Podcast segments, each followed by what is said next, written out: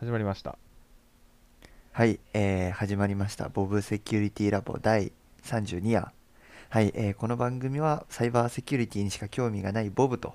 えー CTF しかしていないアリスの2人がお届けするセキュリティラジオ番組なんですが、今日はなんとボブさん一人でトークをする回となっています。まあ、なんでそうなったかっていうと、まあ、ちょっと,、えーとまあ、研究室の方でまあ、ボブさんと個人的な約束をしてこれを破ったら一人ラジオやってくださいねっていうことを破ったんですねボブさんは。もう非人道的なことを彼はしでかしたわけですよ。はい私はそれに対して相当怒りましてね。じゃあ今回一人ラジオをやってもらおうというふうになったわけなんですね。はい。で当然ボブさんはこの BSL を良くしたいと思っているので私が言ったえー BSL 中に変なギャグは言わない。30分ぐらいでちゃんと切る。そしておそらく今日セキュリティニュース会だけになりそうな気がするんですけどセキュリティニュースを読む時間は1分だけ。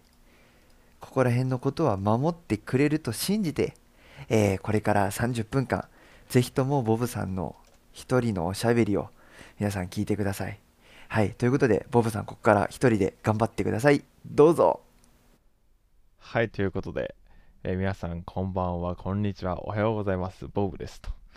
えー、とですねまあそういった経緯がありましてですねなんとなんとなんなんと第32回にしてボブ一人のボブセキュリティラボ会がついに、えー到来してしまいました。まずですね何があったかってところを説明させていただくと、まあ僕はですねアリスさんと、まあ、とある約束をしていたんですね。その約束がどんなものかというとですねえーボケてはならないっていう約束があったんですね。なんで僕も、まあ、僕はしっかり覚えてたんですよ。だただ、ただ、つい、ついちょっとボケてしまいましてですね、なんか誰々に対して話が通じなかったんだよ、みたいなことをですね、アリスさんが言ってたんですね。で僕はそれに対してですね、まあ、その誰々に対してっていうのは、なんかスラックで送ったのにもかかわらず、こう期待した返答がないというか、そもそも返事が得られなかったみたいなことを言っていたんですけども、まあ、それに対して僕はですね、え、アリスさん、もしかして、それスラックのメッセージ、 Base64 エンコードして送ったんじゃないんですか？と言ってしまったわけですね。まあ、その結果、こういったことになってしまったということで、まあ、悲しい悲しい一人ポッドキャスト会なんですが、まあ、なんか先ほどアリスさんによってですね、いろいろこう制約が課されてましたけども、まあ、特に制約に関してはですね、まあ、気にせず、まあ、好き勝手やっていこうかなというふうな感じで、今回第32回、32話ですね、考えているところであります。はい。ということでですね、もう今3分が経過しましたね。えー一人で話していると、本当にこう時間が経つのがすごく遅い、遅い、非常に遅いと思うわけであります。ということで、実際にですね、まあいつもの通り進めていこうかなと思いますが、まずですね、えーボブさん、今週はどんなことがありましたか？はい。まあ、今週はいろいろありましたね。えー先々週ぐらいに、まあ、新しい MacBook Pro、M1Max の MacBook Pro を購入しましてですね、まあ、先週かな？先週購入しまして、それをまあ結構謳歌して、それをがっつりこう使っている1週間だったんですね。ただまあ、自分はまあ、この研究環境、まあ、いろいろと、まあ、基本的に在宅で研究をしているので、え研究環境を整えてるんですがですね、やっぱ、M1Max 何がいいかっていうと、モニターの出力台数が、えー今まで M1 は1台だったものが、なんと4台まで出力できるというところで、まあ、ついついですね、自分はまあちょっと興味がありましてですね、新しいモニターを買ったんですね。えー新しい 4K モニターを導入してですね、今、自分の周りに合計3枚の 4K モニターがあるんですが、まあどのモニターも1つ42インチの大きさということで、非常に大きなモニターに囲まれて生活しています。まあ、これがですね、非常に良くてですね、っぱモニターが多くて、さらにこう画面の出力領域がですね、多いと、もういろんなもの効率が非常にいいんですね。YouTube を見ながら何かをすることもできますし、スラックを返しながら何かを見ながら何かを見ながら何かを見るってこともできるので、まあ、ぜひともですね、えー仕事だったり、研究の作業効率を上げたいよというふうな人はですね、えー超大画面なモニターを複数枚使うということを非常にお勧めしているわけであります。何度かしているわけであります。で、あれですね。で、2つ前の日本の内閣総理大臣もよく言ってましたね。えというわけであります。と考えるわけであります。非常に懐かしいですね。というようなことで、なんとですね、今、アリスさんからスラックが飛んでいきましてですね、おいお前、ちゃんと制約守らなかったら来週も一人ラジオだぞというツッコミが来たので、まあ、しっかりですね、え、守らなくてはいけないと思うわけですね。ただ一方でですね、セキュリティニュースは1分30秒で話してくれというところだったんですが、これは、えー、まあその後、2人で議論することによって、もうちょいこう深掘りをするというふうなことがあったわけであって、1人の場合はじゃあ一体どうなのかというところなわけですね。そこは、まず1分でセキュリティニュースをしっかり紹介した上で、そこから1人でつらつらと深掘りをしていくというふうなことがいいのかなと思っております。ということでですね、はい、それなら OK ですというふうなツッコミが今、スラックの方で送られてきているので、まずはじめにですね、えー、セキュリティニュースの方を紹介させていただこうかなと思います。はいまあ、今回セキュリティニュースといってもですね、実際言うと、明確にこのニュースがあるというわけではないんですね。で、どんなことかっていうと、まあ、1分ですね。今から1分ですよ。今から1分。はい、今から1分で説明しますが、まあ、かなりですね、フィッシングメールいっぱい来てますよと。えー、フィッシングメールっていうのはあれですね。例えば、えー、携帯の支払いをこうドコモでしてる、携帯の料金をこうドコモで払ってる人に対してですね、ドコモからのメールを装って、料金が未納ですよ、みたいな、そういった詐欺メールですね。で、そこに記載されている電話番号だったり、リンクをクリックして、えログインしたりするとですね、えパスワードがこう流出してしまうというふうな問題ですね。でそこから流出した ID とパスワードを用いて、えセキュリティのあサイバー攻撃の、え攻撃者が実際に外部のところにログインを行って、えお金が盗まれてしまうとか、不正な決済が行われてしまうというふうなことが、まあ、フィッシング関連の情報となりますが、まあ、ここら辺がですね、まあ、かなり多いですよと。実際にですね、ネット不正送金の、ネット不正送金も急増しているらしくてですね、えー、過去4ヶ月の被害は144件ということで、年過去の年間最多を上回ったらしいです。というのが、まあ、2020年5月23日の読売新聞に出てますね。めちゃめちゃ昔の記事を今読みましたが、はい。ってな感じで、とりあえずフィッシングが多いですよというふうなニュースでございました。はい。ということでですね、ここからまあこれについて深掘りをしていこうかなと思うんですが、まずフィッシングはですね、まあ、特にですね、まあ、フィッシング気をつけましょうねっていう風なところは、まあ、結構皆さんいろんなとこで目あの耳にするかなと思います。まあ、それに関しては特に深掘りせずにあの気をつけてください。で、まあ対策としてもいろいろとあの本ポッドキャストで話をしているように、メールで URL が送られてきたら、そのリンクを踏まずに Google の検索とかで検索をしてアクセスするっていうのがおすすめですよっていうふうな話をしていました。だからなんでね、ちょっと今回少し違った角度におけるですね、フィッシングメールが来た時のやらかしがちなことっていうところを少し紹介させていただきます。最近ですね、フィッシングのメールだったり、まあ、フィッシングのメールはあんまり多くないかもしれないですけども、あとショートメッセージですね、電話番号で送られてきた、ああいう怪しいチャット、チャットっていうんですかね、メッセージですかね、メッセージをこう、Twitter とか、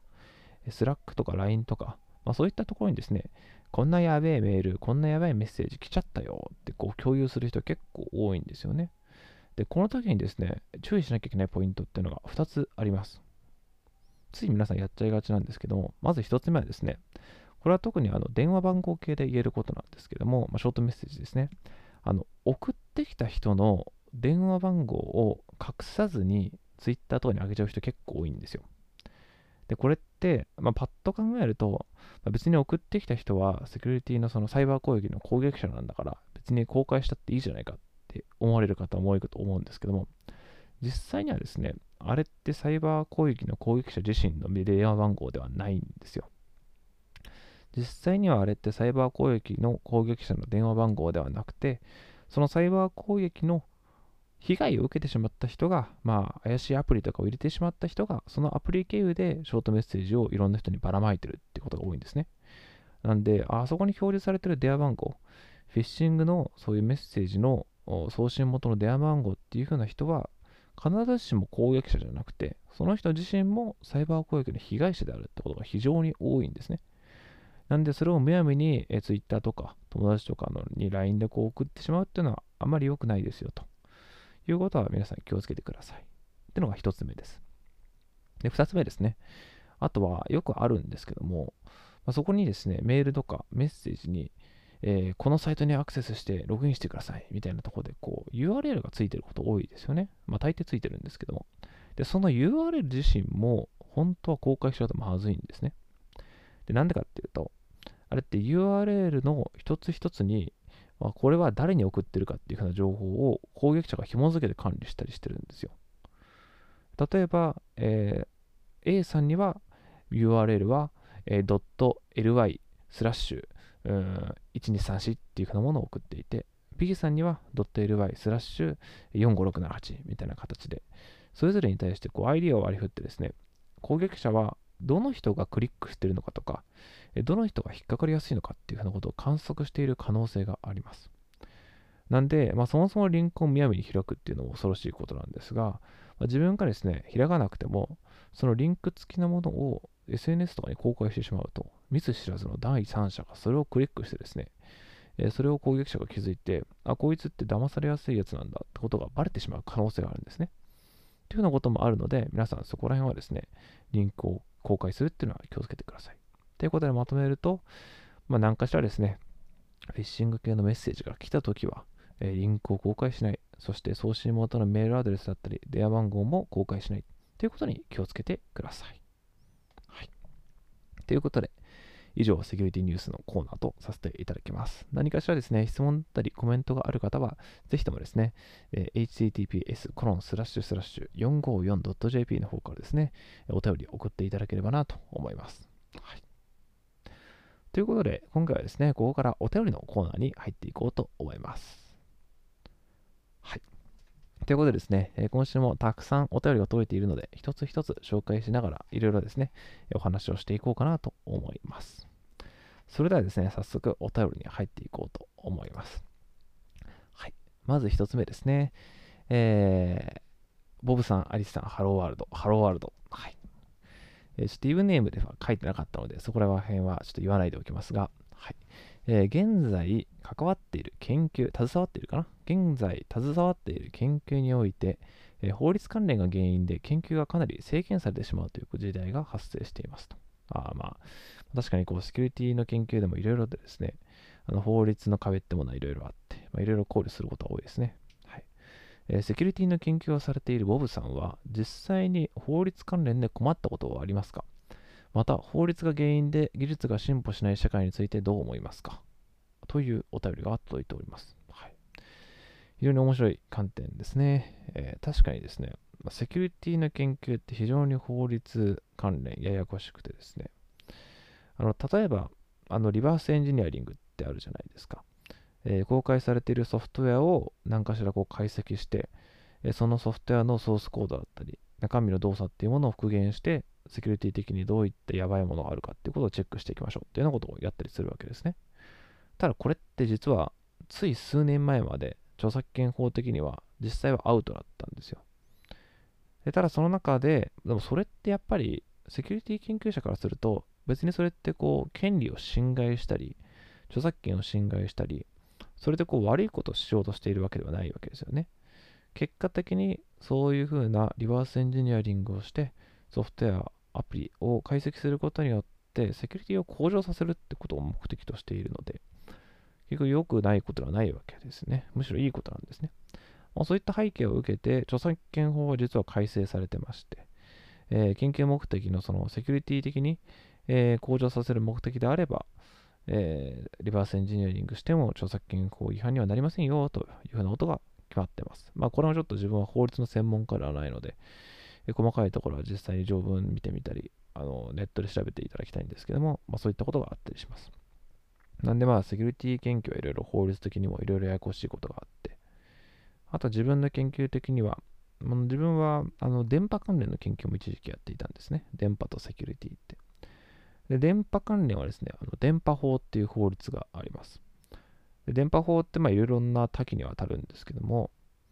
あの基本的に電波っていうのはあの公共のものなので、みんなが勝手に使っていいもんじゃないんですよ。基本的に電波を使うためには、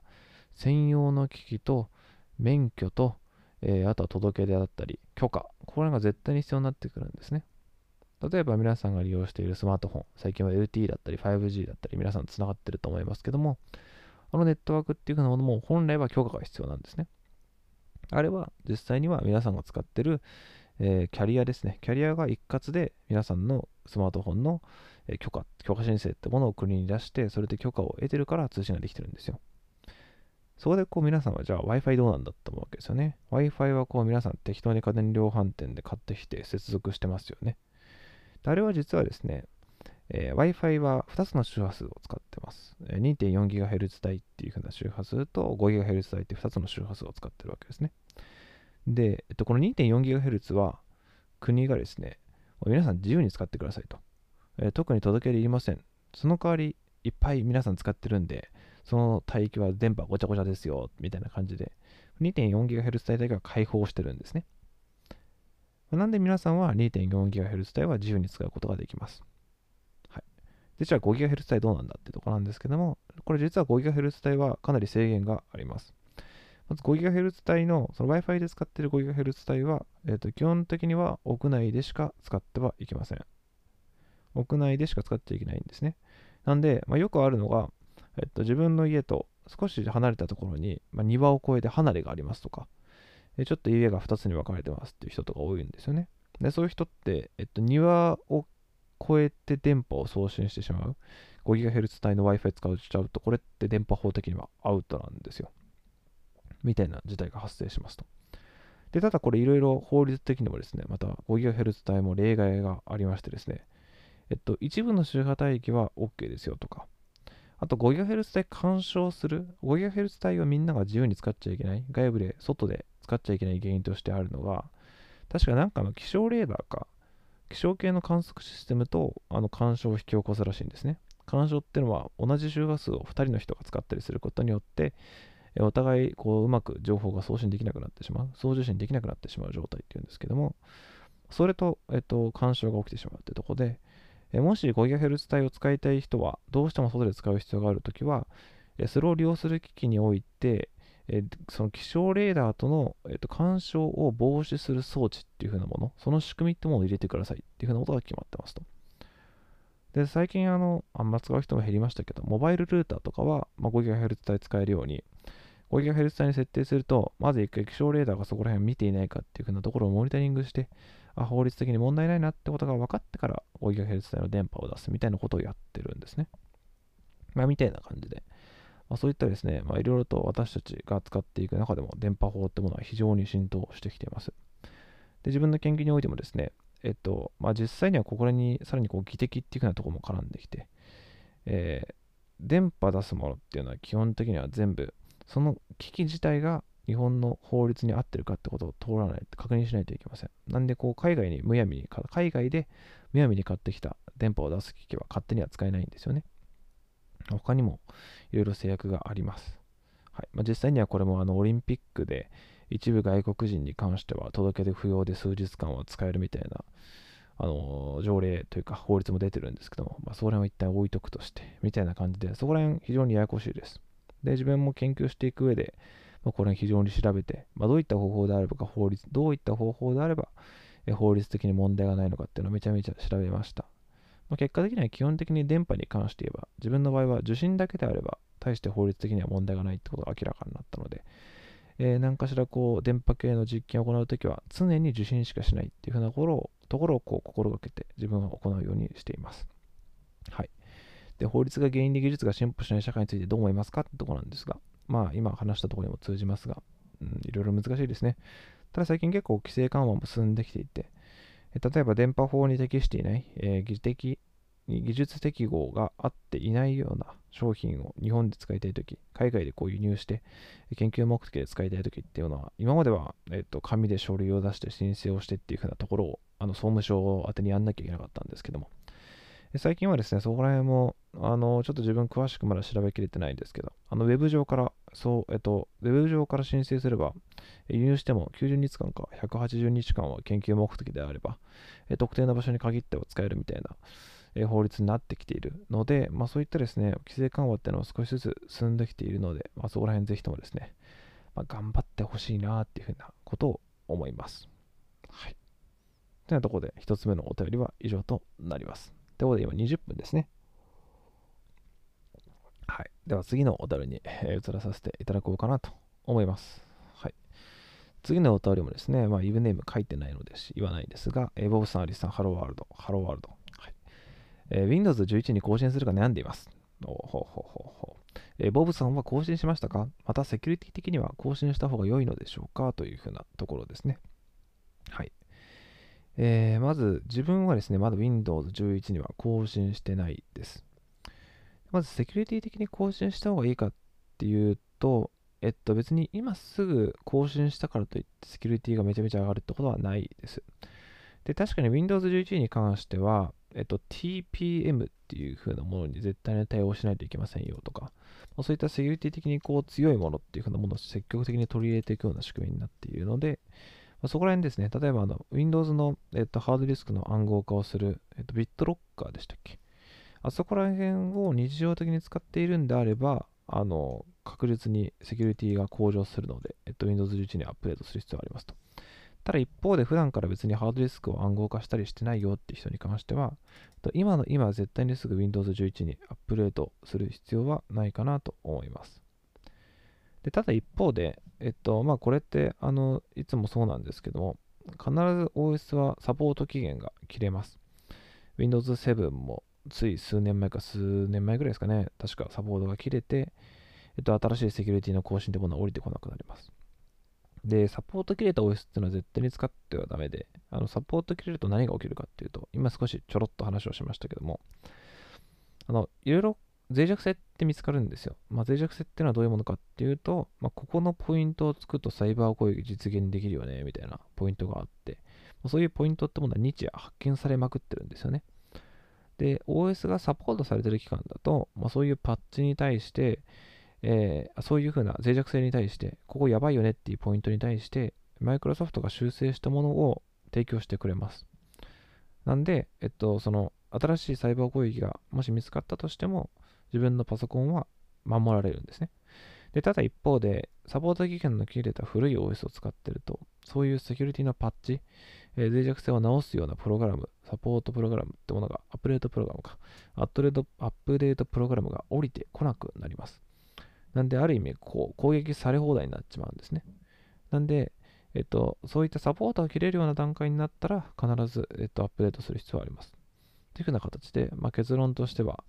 えー自分は Windows 11はまだ更新していません。セキュリティ的には、えっと、もちろん更新した方があの上がっていくのは間違いない。セキュリティのレベルは向上するのは間違いないですが、まあ、今の今あの、絶対に急いでやらなきゃいけないっていうふうなレベルなものでは現状はないです。はい。っていうふうなところが、え2つ目のお便りの回答となります。まあ、ちなみに今自分はあのメインのパソコンとしては Mac を使ってるので、あんま Windows は最近使ってないんですよね。ということで、じゃあ、えー次のお便りに移らさせていただこうと思います。ぜひともですね、えー今聞いてる人も、えーお便りを送ってください。えー https コロンスラッシュスラッシュ 454.jp ここからお便りを送ることができます。はい、ということで、次のお便りに移らさせていただきます。次のお便りはですね、えーイブネーム、カンタさんから。あカンタさん、ありがとうございます。えーボブさん、 Hello World、Hello World、はい。今回はアリスさんはいないよっていうふうなことを伝えていたので、しっかりボブさんだけになっていますね。はい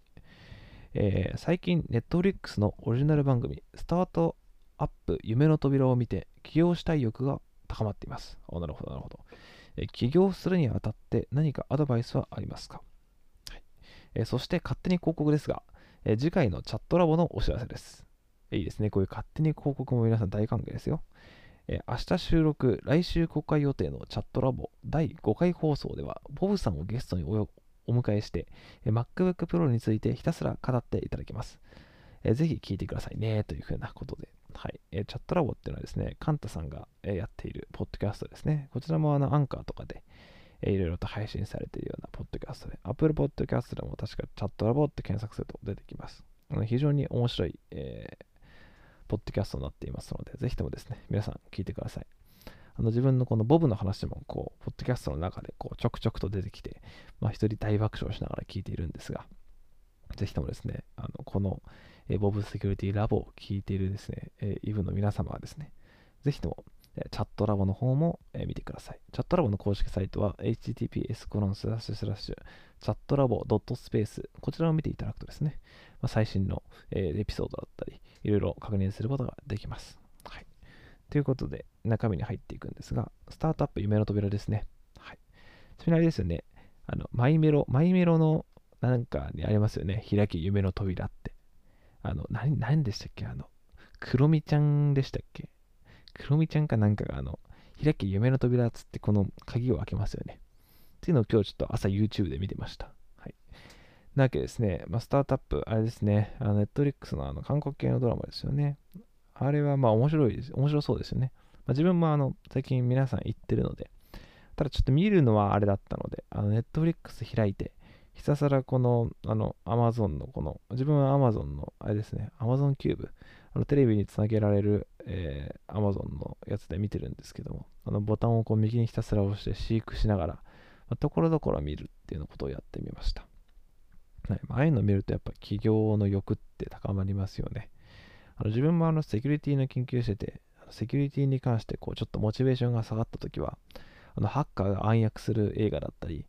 あのこうセキュリティ的にこうなんか強強なことをやってるような映画を見て、あ俺ちょっとやっぱセキュリティの研究しないと、この世界を救わないとっていうふうなことを思って、こう勝手にモチベーションを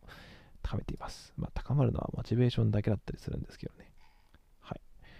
ということで、えー、起業するにあたって何かアドバイスありますかってとこなんですが、まあ、あの起業って今の時代は普通になんかネットで何かやる分には基本的にお金って大してかからないので、あの、全然特に不安を抱かずにさっさと起業してしまえばいいのかなっていうところが自分のアドバイスです。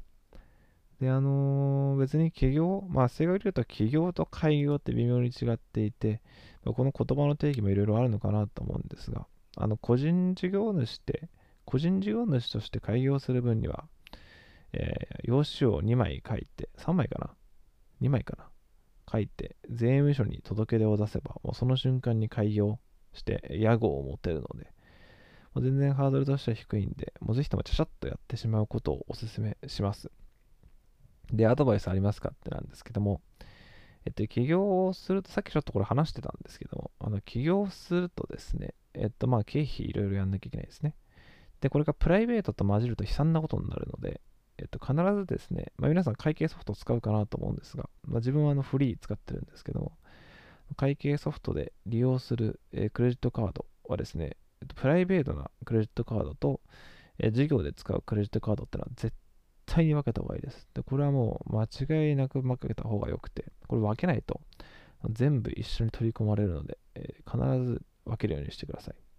で、これ注意点があって、えっと、セゾンカードとか使ってる方多いかなと思うんですけども、あそこら辺のサービスはですね、結構賢くて、同一の名義人だと勝手に一つの、えー、請求書とか、一つの利用明細とかにまとめてくれちゃう機能があるんですね。で、これ別にあの合計の支払い金額がパッと確認できて楽なんですけども、これしてしまうとですね、えっ、と、フリーとかに取り込まれるクレジットカードの明細が全部一緒になってしまって、せっかくクレジットカードを分けた意味がなくなってしまうので、絶対に分けるようにしてください。はいで、あとはですね、まあ、おすすめってところだと、まあ、クレジットカードは絶対に作った方が良くて、その中でもですね、あのちゃんと明細が載ってくるカードを作った方がいいです。で、自分昔デビットカード、JCB デビットでやっていた時期があって、で JCB デビットだと、デビットのなんか番号が出るんですけども、実際にこうどこの加盟店で利用したかっていう風な情報が出てこないんですよね。それだとあのフリーでこう自動的に事業仕分け、事業でこの、えっと、どの勘定科目に入ったかってことがえしっかりこう自動的に振り分けられないので、まあ、しっかりクレジットカードを選ぶときは、そういった利用明細にどこの加盟店で、え自分が決済したのかっていうようなことが分かるカードにすることをお勧めします。あとは、アドバイスって何かありますかね？まあ、とりあえずやってみて、何かあったら個人的に相談、あの、聞きますんでの、あの、いくらでも相談乗りますんで、何でも声かけてくださいっていうような感じがアドバイスですかね。はい。ということで、今現在ですね、29分30秒を回ろうとしているところであります。はいまあ、今回はですね、なんと一人で、えー、ボブセキュリティラボをやってみましたが、皆さんいかがだったでしょうか、まあ、こんだけやっぱ一人で話すとですね、喉が枯れてくるというか、非常に疲れてくるところですね。はい。というところで、アリスさんのミュートが外れたようなので、ここでアリスさんをちょっと呼んでみましょうか。はい。アリスさん？はいはーいってやればいいんですか、これは？そうです、そうです。ああ、よかったです通じましたね。はい。えっとですね、初めてこう私はイブになったわけですよ。はい。あの、まずびっくりしたのが、セキュリティニュース、綺麗にジャスト1分でしたあ、ね。マジで？本当ですか？はい、ああ、それはすごいなというのとあ、りがとうございます。まあ、思ったよりこう真面目に 制約をちゃんと守ってくれてはい。嬉しかった反面反面。し一つ言うとしたらなんか暗そうっていうのがあ思ったことあ、なんですねなるほど。ただその明るさを出すためにはどうしたらいいんだろうと思ってはい。でそうなるとボブさん絶対また絶対滑るギャグを言うじゃないですかそそうなんですよ。そうなんですよ。そこの因果関係難しいですよねそうですね。確かに、まあ、完全に真面目になることも僕もできますから。ただそうなるとね、面白くないですからね。テンションも下がりますからね。ボブさんが明るく話せばいいとは思うんですけどねただその明るさを持つためには君にはギャグが必要だみたいでそうです、そうです。あのででしたらぜひとも滑り芸をちゃんと覚えてほしいんですね滑り芸をちゃんと覚える。なるほど。はい。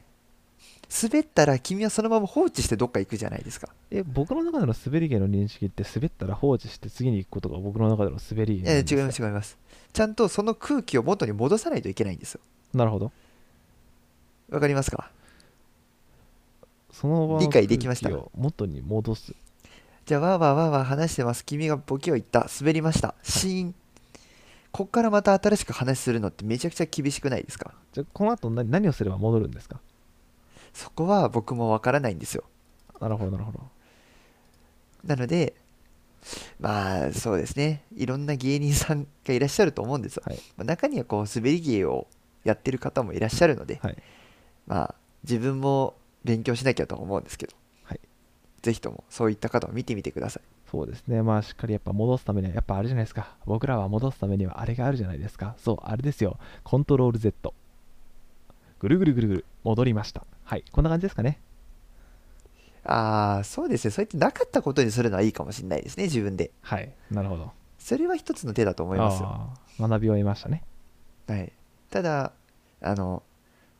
その終わった後すぐに他人に話は振らないでくださいね。あこれ、誰もあそれいいですね。それ確かに、爆弾なんですよ。わかりますか？一回滑った後にそこから、はい、というわけでどうですか？はやばいんですね。そうですね。あの触りたくないんですよそのボケた空気に。じゃあ一回滑っ滑った空気あとそれを回収してから人にはいどうぞ。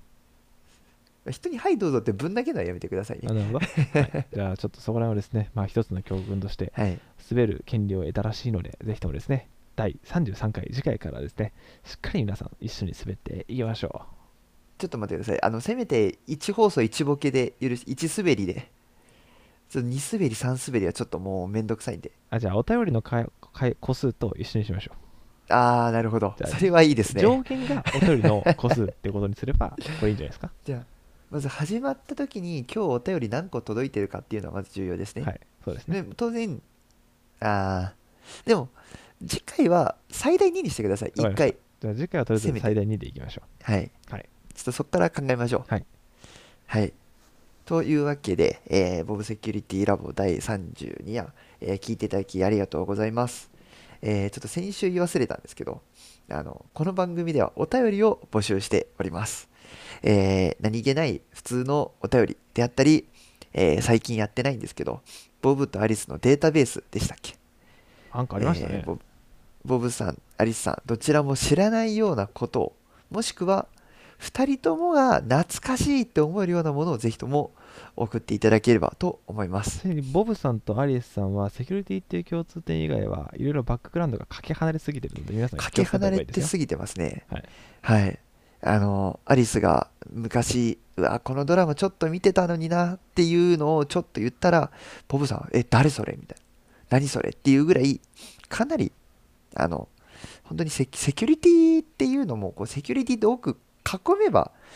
被ってるわけで、その セキュリティの中でも全然別々ですよねそう。ですねはい。なので、こう、ぜひとも2人の共通してくわ、懐かしいと思えるようなものもお待ちしております。はいあと何かありましたっけ？お便りで募集していること。えー、ボブセキュリティラボラはですね今スポンサーを募集しておりまあ、す そうだ。お便りじゃないけど、そうですね。はい。えー先着1名様、1団体に、えースポンサーをお待ちしております。ただですよ、ただえーはいはいはいはい。はい。あ、あ、たただ、ただですって言ったんですね。そう、ただ無料です、なんか無料ちょっとさ遮っていやた、ただですよ、こういった条件がありますっていうように聞こえたんですよ。ああ、なるほど。これがたちょっだ、と黙っちゃったんですけど。はい、ただただは、いただただ、はい、ただですね。はい、ただです。無料ですねフリーです、フリー。無料です、無料。はい。なので、えー皆さんからのお便りであったり、えースポンサーのご依頼、えーどしどしお待ちしておりますので、はい、えーということで、はい、そうですね。すべて最後お願いしますすべては 454.jp に管理されあ、ています。そうです。454.jp からお呼びください。ということで、はい、今週はね、あの一人会ということで、皆さん楽しんでいただけましたでしょうか。ぜひともですね、まあ面白かったなというふうな人は、Twitter とかでつぶやいていただけると非常に喜あぜひとびます。もお願いします。あもちろん、あのボブセキュリティラボ公式ツイッターありますので、ぜひともですね、皆さん、ボブセキュリティラボ、これであの検索していただけると出るかなと思います。ということで、早くしろよというふうなことが、えかなり遠くの方から聞こえてきますので、え終わらそうかなと思います。ということで、今週はボブと、アリスでした。さようなら。さよなら。